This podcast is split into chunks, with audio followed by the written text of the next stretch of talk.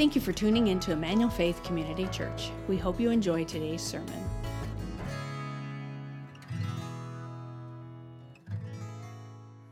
Well, good morning to you, and welcome to everybody who's joining online. My name is Josh, and uh, I am, I, I can't wait to bring you the scriptures today.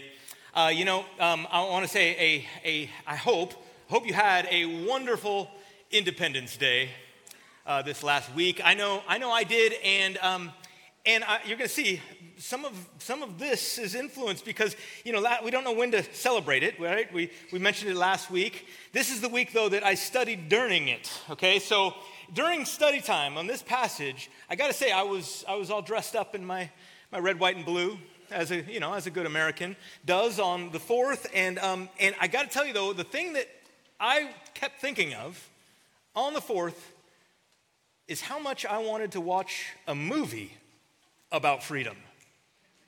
Because, you know, I'm thinking about freedom, and I started thinking about freedom movies. In, in particular, I, I, I thought of a number of them. One of the most iconic ones is when I thought of William Wallace riding out on his horse and saying, They may take our lives, but they will never take our. Yeah, you know it, you know it. I thought of, I thought of uh, the movie Shawshank Redemption when Andy Dufresne finally lifts his arms up. That's all I can tell you about that one. I remembered when, you remember this one probably, when President Thomas J. Whitmore, you remember him? Played by Bill Pullman, stands up on the movie aptly named Independence Day and says, We will not go quietly into the night. We will not vanish without a fight. We are going to live. We're going to survive. Today we celebrate our Independence Day. And I wanted to rise up and fight the aliens. Okay, well,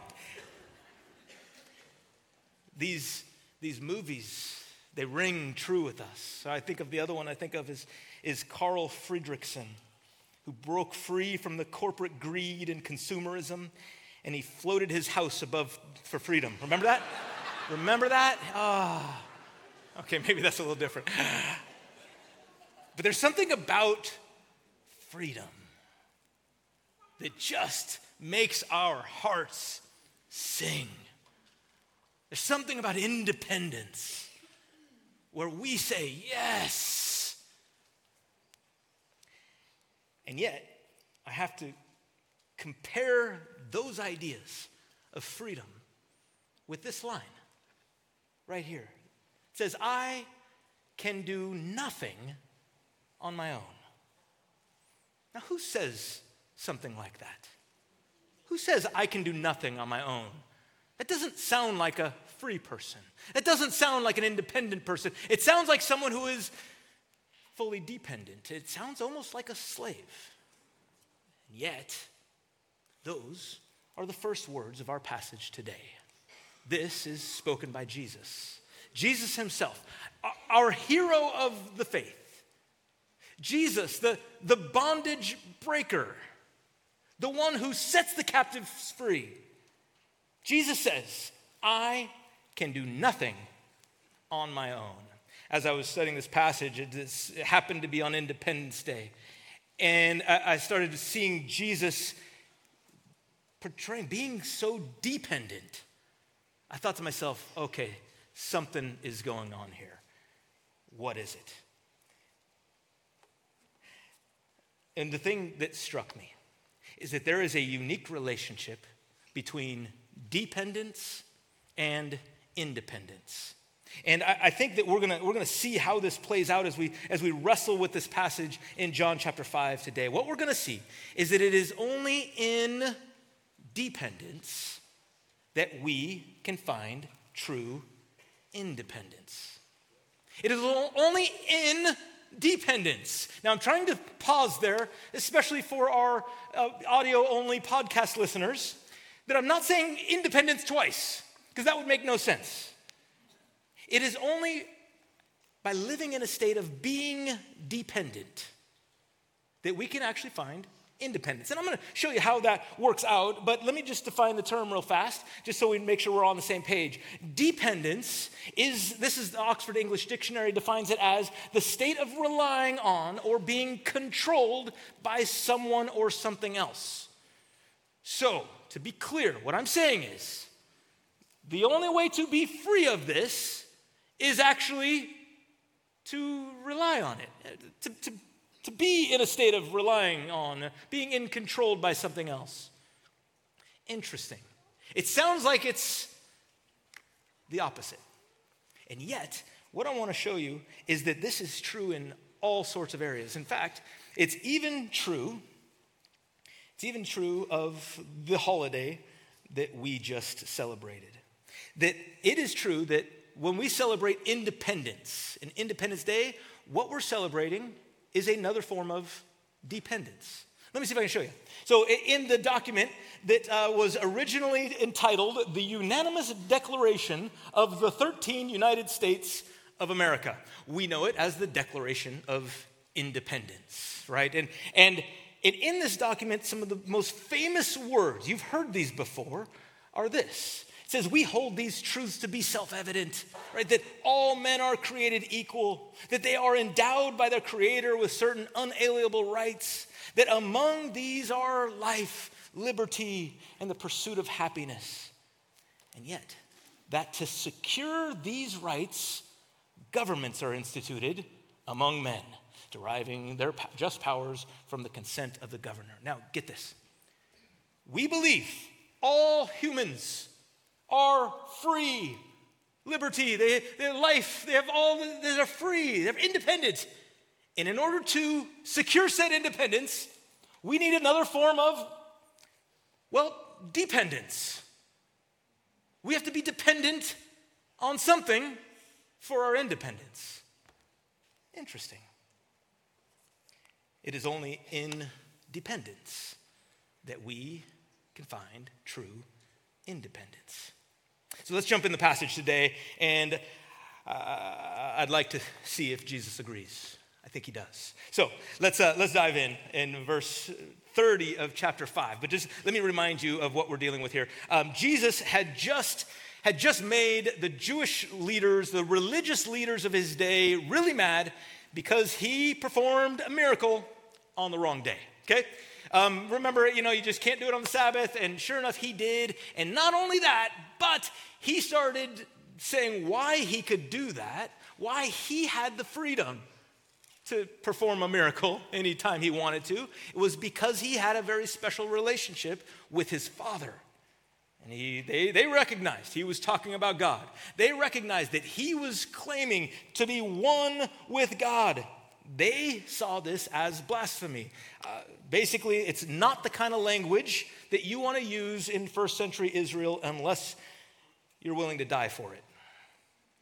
And so, that's what happened. Now, it's as if he's in a courtroom here, okay? He's, he's giving his defense. Okay, they, they've cornered him. And, and now he's defending his actions as to why he's free. He's independent over this law because of who he is. And this is why he and he alone can claim this very special relationship. And this is how he begins. He says, I can do nothing on my own. As I hear, I judge. And my judgment is just because I seek not my own will, but the will of him who sent me. Okay? He's claiming full and complete dependence. It's, it's not me, it's the Father. You, you, remember we've been talking about that, this, this relationship between uh, Jesus and, and the Father. They, they kind of are always doing that. They're always deferring, always dependent. And I think that there's this beautiful relationship with the Trinity that is always dependent on each other. It's only there that Jesus finds true independence. Then he says, If I alone bear witness about myself, my testimony is not true. Now, I just got to point out to you uh, how much I love, I love, Lord, no, um, I love Jesus' intellectual honesty in, in this moment. Okay? Now, what Jesus is doing here is, is making sure that, that we understand something very clear. And that is that we do not, we do not, and I do not encourage you to believe anything that I'm telling you just blindly. There is, uh, blind faith is not Christian faith. And that's why Jesus is making it very clear. He's pointing out the truth of the matter is that my testimony alone, even Jesus's alone, is, is not enough. What, what he's saying is, is you, he's recognizing the truth of the matter is that you can't just go around claiming to be God and then expect everyone just to believe you because you said so. Okay? And so that's why he's going to give us evidence. You see, um, the Christian faith is not a blind faith. Okay, we do not want you to turn off your brains when you come in here. This is a thinking person's faith. And because of that, it is a reasoned faith and it is reasonable. There are good reasons, and Jesus is going to show us that. He's going to give us four pieces of evidence that, sh- that point to the fact, that show that He is who He says He is, that He can do what He is doing. And I think that these four evidences are also four, in a sense, dependencies that we need in our lives that we need to be dependent on these things as well. And so let's dive in and see where he goes. In verse, the first one we're going to see is in verse 32. It says that uh, there is another who bears witness about me. And I know that the testimony he bears about me is true. You sent to John, and he has borne witness to the truth. Here, Jesus is saying, hey, look, there's a guy named John who has testified about me. Not that the testimony I have received is from man. Okay, first of all, he's saying, "Hey, I'm not. That's not the only thing I'm relying on. It's not just you know me and another guy. There's more. There's more coming, and you're going to see that. But I say these things so that you may be saved. In other words, I, I'm giving you John. I'm going to to use somebody that you know and trust because I want you to be saved. I, I, this is important to him. But then he says, I think some of the kindest, most beautiful words that could be said by, uh, about another person. I just love this. John was a burning and shining lamp, and you were willing to rejoice for a while while in his light. Now, I read this a while back, and in that Bible, I remember highlighting it and just writing next to it, ah, I wish this would be said at my funeral. That, that Josh was a, a burning and shining lamp. And we were willing, we enjoyed his presence, rejoicing for a while in his light. Wouldn't that be a beautiful thing to be said about anybody? Oh, and the point that Jesus is making, though, is that he's not going to rely on, he, he's, he's not going to be dependent on just anybody. However, he does, he is dependent on people. Jesus lived life in community with people. He needed people. And I think what his encouragement is, is that we need to be dependent on trustworthy people. Not just anybody, but trustworthy people like John was. And this is what we need. We need godly, trustworthy people in our lives. We need people that we can depend on. We need people, especially when times are hard. You know, um, over the last, uh, the last number of weeks, uh, the last you know, a few months, it seems like this, there's been a, a refrain. There's been people have come into my office um, set up appointments or whatever, and, and we've been talking. And, and one of the things that, that keeps coming back time and time again is that people have come with doubts. They've been coming in with, you know, difficult times. They're, they're in darkness, as it were. And specifically, their doubts have to do with whether or not they're saved. And so, in talking with some of these people over the last few weeks, it's, I've been, I've been you know, giving them scriptures and then giving them really like well reasoned arguments. But that's not always what they wanted. That's not always what they needed at the time. In fact, a number of them I, have sat with, I've, I've explained some things, I've walked through scripture, but then I've just looked at them in the eye and said, you know what? As somebody who has dealt with and talks to people about faith a lot, what I see in you is a person of faith. What, what happened there is I was able to see something in them that they couldn't see. And you know what? For just a little while, I was able to, to be a little bit of a light when they were in a dark place. I was able to provide something for them, and you should see their, their face just, oh, thank you. Thank you. That means a lot. And, and you guys, I just got to point out, I think that that's what, that's what we all need. We need that in each other. That there's times when we need someone else to speak into our lives and see something that we can't see. Truth of the matter is that we are dependent on each other. And we need to live that way. And sometimes that's a step of dependence, of saying, I'm willing to take a step and live in dependence. One of the ways, there's lots of ways, but one of the ways we do that around here is with what we call life groups. And so I, I just want to encourage you as a step, as a step of dependence, is to, to take a minute and, and visit our website. Go look for a life group. Okay, we're, we're gearing up for fall. There's going to be a bunch of groups launching, and maybe, maybe God's calling you to start the group that you're looking for. And so I encourage you to come on and and find that community that's going to build you up, that's going to be a light for you.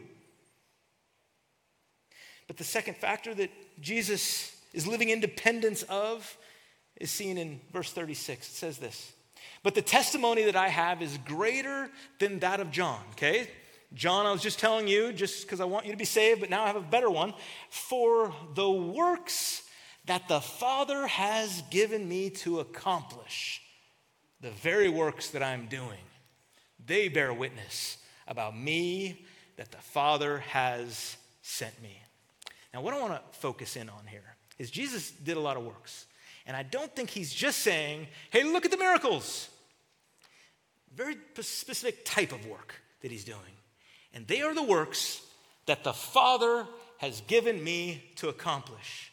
You see, what Jesus had, what he was dependent on, he was, he was focused on, throughout all of his life and his mission was God's mission.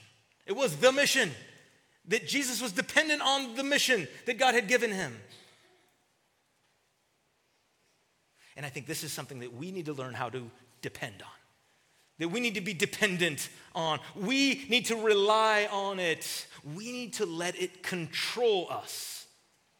That's what being dependent means. You know, if you think about the back in 1776 or so, in those years um, after they declared independence. Think about what would have happened if they had declared independence and then everybody who are now independent all went off and said, Woohoo, we can do whatever we want. We're independent now. And so they all started doing their own thing in different ways. What, what would have happened? Well, we'd probably be serving a king, right? Because it doesn't work that way, right? They had to come together, they had to make this effort of fighting for their independence their mission. They had to put aside everything else, their wants and the desires, and sometimes even their lives, in order to say we're focused together on mission. And you guys, I just want to point out that if everyone would have done what they wanted to do, they never would have won independence. They, they had to come together for something bigger than themselves. And this is what the church is it is a bunch of people coming together for something bigger than ourselves. Yes, we can all go off and you know, think things on our own. We can all go our own ways, but that is that's not the way we're designed to work. That together we can do so much more. Together, we can pool our resources. Together, all, our, our time, our, our talent, our, our treasures can go about. Did you see sending 48 people around the world to t- tell, talk about Jesus? Together, we can do so much more. And that is when we're dependent on the mission, when we're on mission together. Because Jesus was, he's very clear about his mission, about the works that the Father had given him to accomplish. He says it in Luke 19 10. He tells us what those are. He says that the Son of Man came to seek and save the lost. It's as clear as it gets. This is why he's here. This is what he's focused on. This is, this is his mission. And then before he left, he made sure to pass on the mission to us. In the what I call the, the co-mission, uh, our mission with Jesus is to go therefore, it's very similar, make disciples. Make disciples of all nations, baptizing them in the name of the Father, Son, and Holy Spirit, teaching them to observe all that I have commanded. This is now our mission. And so, we're dependent on, we rely on, we need to be controlled by the desire, by the effort to the mission to make disciples, to make disciples of our, of our youth, who then grow up and are sent overseas to join in the greater mission. How beautiful is that? This is our mission.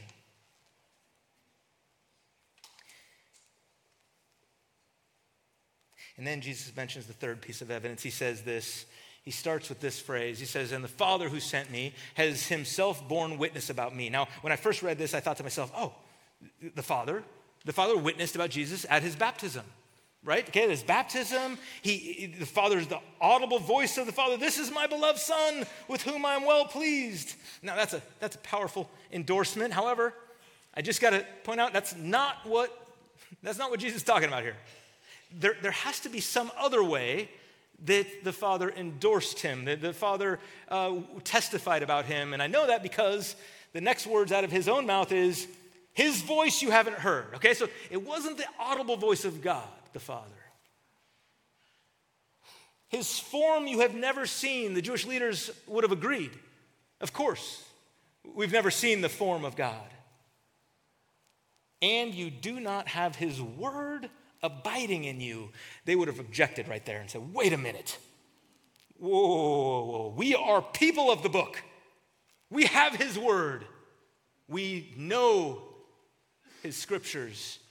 And yet Jesus says his word is not abiding in you, for you do not believe the one whom he has sent. Now, so what is he talking about here? I, I don't think he's yet talking about scriptures. He's going to in a minute. He's not talking about the audible voice of God. I think he's talking about something else. And I think he's talking about the way the way that Jesus himself lived in complete dependence on the voice of God in his life.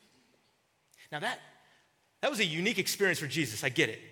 I get it that I, I, don't understand completely the way that that worked with Jesus. That, that, I don't know if Jesus, you know, actually heard God talking to him all the time. You know, in, in his mind, maybe it was audible. Um, maybe God was telling him what to do all the time. I don't know. But maybe, and I guess I'd say maybe more likely, it was the way that we can hear the Spirit's voice in our lives. That actually we can learn to hear the Spirit talking to us that maybe that was more like it. Maybe it was a bit more subtle. However, whatever we know about the Spirit's voice is that is this that Romans 8 tells us if the spirit of him who raised Jesus from the dead dwells in you, he who raised Christ from the dead will also give life to your mortal bodies through his spirit who dwells in you. In other words, that scripture's supposed to be on the screen. There you go. In other words, the same Spirit who guided Jesus is available to you. That, that the Spirit filled life is available to you. And so the point that Jesus is making is that his dependence is on the Spirit's voice. That's the voice of God that is the evidence of who he is, that points people back to Jesus. This is what he's saying you guys just don't have. You're not listening, you haven't heard. But it's as if Jesus is saying to the Jewish leaders, Don't you know that you could learn to listen to the Spirit's voice also? All it takes is believing in the one that the Father sent. And, and he's exactly right here. And, and I want everybody to know and to be clear about this that, that the spirit filled life, the, the life of, of being able to listen to the very voice of God, our creator and maker, that that is available through Jesus and through Jesus alone. And all who come under, who, who depend on what Jesus has done, who put themselves in dependence of Jesus by believing what Jesus did on the cross for you and for me, by trusting Him, by calling out on the name of the Lord, all who call on the name of the Lord will be saved. And the Spirit's, the Spirit filled life is available to you. Crazy thing is, when we submit in dependence, that's when we're given true independence, true freedom. It is for freedom that Christ has set us free. Amen? And when he does so, you start learning to live in dependence of his voice.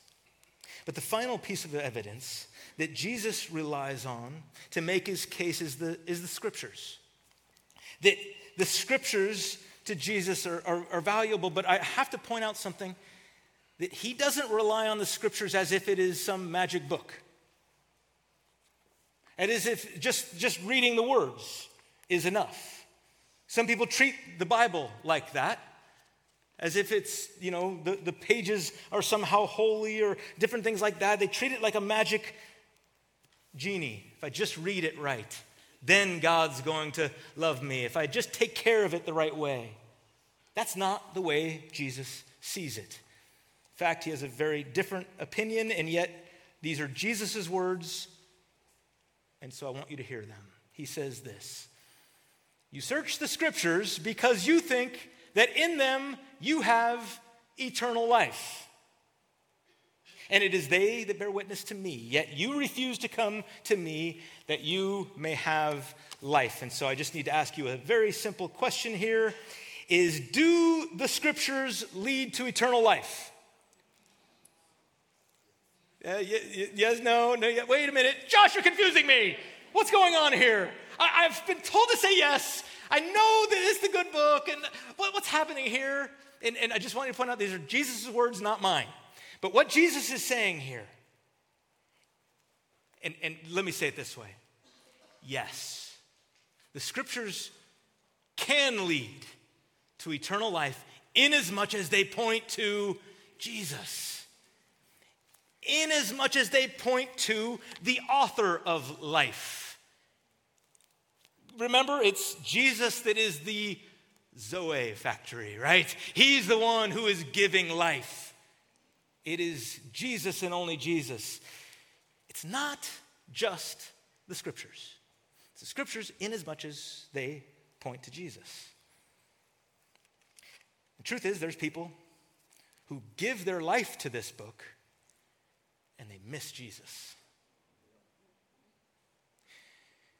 There's a story of a, of a, a prisoner who, uh, who lived in a dungeon cell for many, many years In fact, it was one of these situations where they, they locked him away and threw away the key. They didn't give him anything. There was no personal contact with anybody else. They just brought food to him. But the only thing he had was the Bible. The Bible is the only thing he had with him for years and years and years. And so, of course, he read it time and time again. But no one ever talked to him about it. And when he died, they went to clean out his cell. Found the Bible, well used. And then they found all sorts of things scribbled on the walls. They found things like this it said 31,173 verses. Psalm 103, verse 1 and 2 He correctly found out the exact middle verse. He said uh, 6,400. 604,911 words in the Old Testament, 1,084,793 words in the New Testament, 789,000, well, and on and on and on again. He found the middle word in the Bible. Apparently, it's against. Now, he devoted himself to this book. And the sad truth of the matter is that they could find nothing scribbled anywhere that pointed to the, that, that he understood what he was dealing with, that the message of the Bible got into his heart.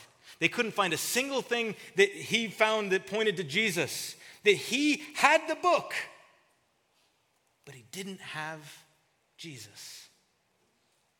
And you guys, this is what's so important about being reliant on the scriptures. Yes, we are going to be dependent on this book, but in a very particular way. Here's how I want to say it that we need to be dependent on the scriptures accurately interpreted. Okay? This is, this is so very important that we've got to become people who learn how to interpret this book. Because it's not just the scriptures. Because as, as sad as it is, there's people, you see it on the internet, you see it sometimes on the news, all sorts of people who say all sorts of crazy things because of this book. They can take it and interpret it their own way and twist the words, sometimes awful, terrible things. You can't believe everybody who just quotes this book. You just can't. We have to be people who learn how to study it. And the truth of the matter is, and we believe wholeheartedly, fully, that this book is completely inerrant. However, your interpretation of it is not.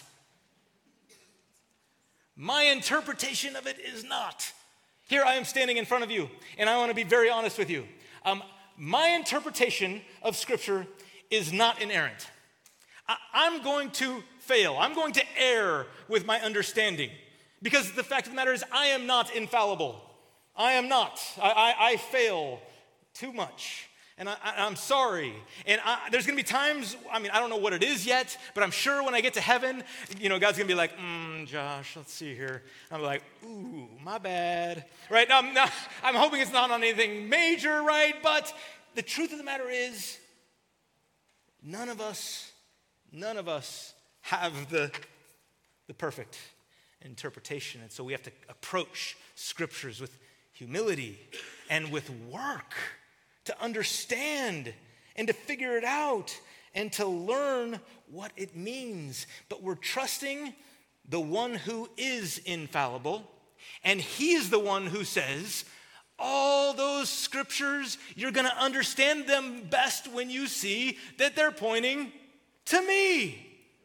That's what Jesus is saying. And he continues this line of argument in verse 45.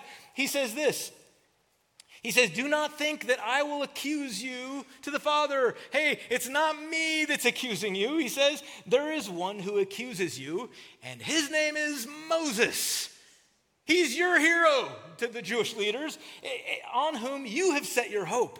For if you believed Moses, you would believe me, for he wrote of me. But if you do not believe, his writings, how will you believe my words? You see, what Jesus is getting at here is the truth that all throughout the pages of Scripture, it's pointing to Jesus. Pointed to Jesus, they just couldn't see it. They, they, claimed to believe in Moses. They studied this book extensively. They were people of the book, and yet they missed it. They missed the fact that God's promises, way back in Genesis chapter 3, verse 15, that the seed of the woman would crush the serpent's head, that that was about Jesus conquering Satan.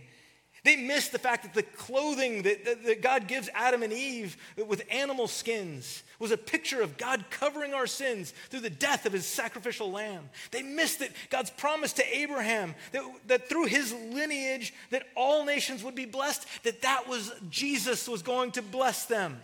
They missed that, that God's command for Abraham to sacrifice Isaac uh, by providing a ram was a picture of God providing his own son as our atonement. They missed that the Passover was all about Christ, that the tabernacle was a picture of Christ, that the rock that provided water in the wilderness and the manna for food were pictures of Christ. We can go on and on and on.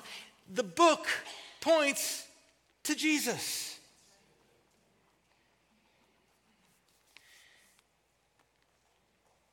And that's what we're going to be dependent on. But he wraps it all up. He finishes his whole argument, his defense, in a sense, by saying this I do not receive glory from people. As if to say, in other words, um, look, to, to, the, to the Jewish leaders, um, I, I, really don't care what you think about me. that's, that's not what I'm here for. And then he says, But I know that you do not have the love of God within you. Okay, now it's a defense. It's all been about himself in a sense, defending. And all of a sudden, just the way that Jesus does, I love this, he turns it on them and says, But I know something about you that the love of God is not in you. I have come in my Father's name, and you do not receive me. In other words, I come dependent on the Father, you do not receive me. But then, if another one comes in his own name, in other words, if another person comes independent of anyone, you're going to receive him. And then he says, How can you believe when you receive glory from one another and do not seek the glory that comes from the only God? You can't believe if you're trying, if you're living for yourself. If you're living independent, trying to receive glory from other people, you just can't believe. That is the opposite of faith. Living for yourself, living for the glory from the wrong people. You Could say it this way being dependent on other people instead of being dependent on God. They had to switch their allegiances. And it's just not possible. Of course, it's like he's saying, of course, you, you can't believe because you're still depending on the wrong things. You're looking for praise from other people instead of from God. And I want you to notice that, that the sign of life that Jesus looks at here, that the sign of life that he sees, right? He said earlier that, the, that, that, that Zoe is not in you, if you, you want it. But notice what the sign of life is I know that you do not have the, la- the uh, love of God within you. In this, in this case, it's the sign of the lack of life. The lack of life is the lack of love, is what Jesus is pointing out here. And the love that Jesus is looking for is a certain kind of love. Not the love of self, the love of, not the love of more attention. The sign of life that Jesus is looking for is a type of love that is dependent on others, that is willing to serve, that is willing to put themselves underneath. It's, it's as if you could say it's a type of love that is patient, it's kind, it, it doesn't envy, it doesn't boast, it, it's not proud, it's not self seeking, cares for others. You've heard that before. That's the kind of love that he's looking for. And the truth that we see from this is that when we depend fully on the love of God as revealed in Jesus, that's when you'll find the freedom that your heart desires. That's when you're going to find the freedom that your heart is longing for, that you've been crying out for all your life. You see, there's a reason that our hearts leap when we see those movies about freedom. When we hear people talking about freedom, when we see the chains come off and people live free, there's a reason for that. It's because we're, we're made for that. Yet early on, our, our, our earliest parents our oldest parents, Adam and Eve, they were given that choice to be live as dependent on what God had said or to be dependent, independent, and they chose independence. They chose to do their own thing.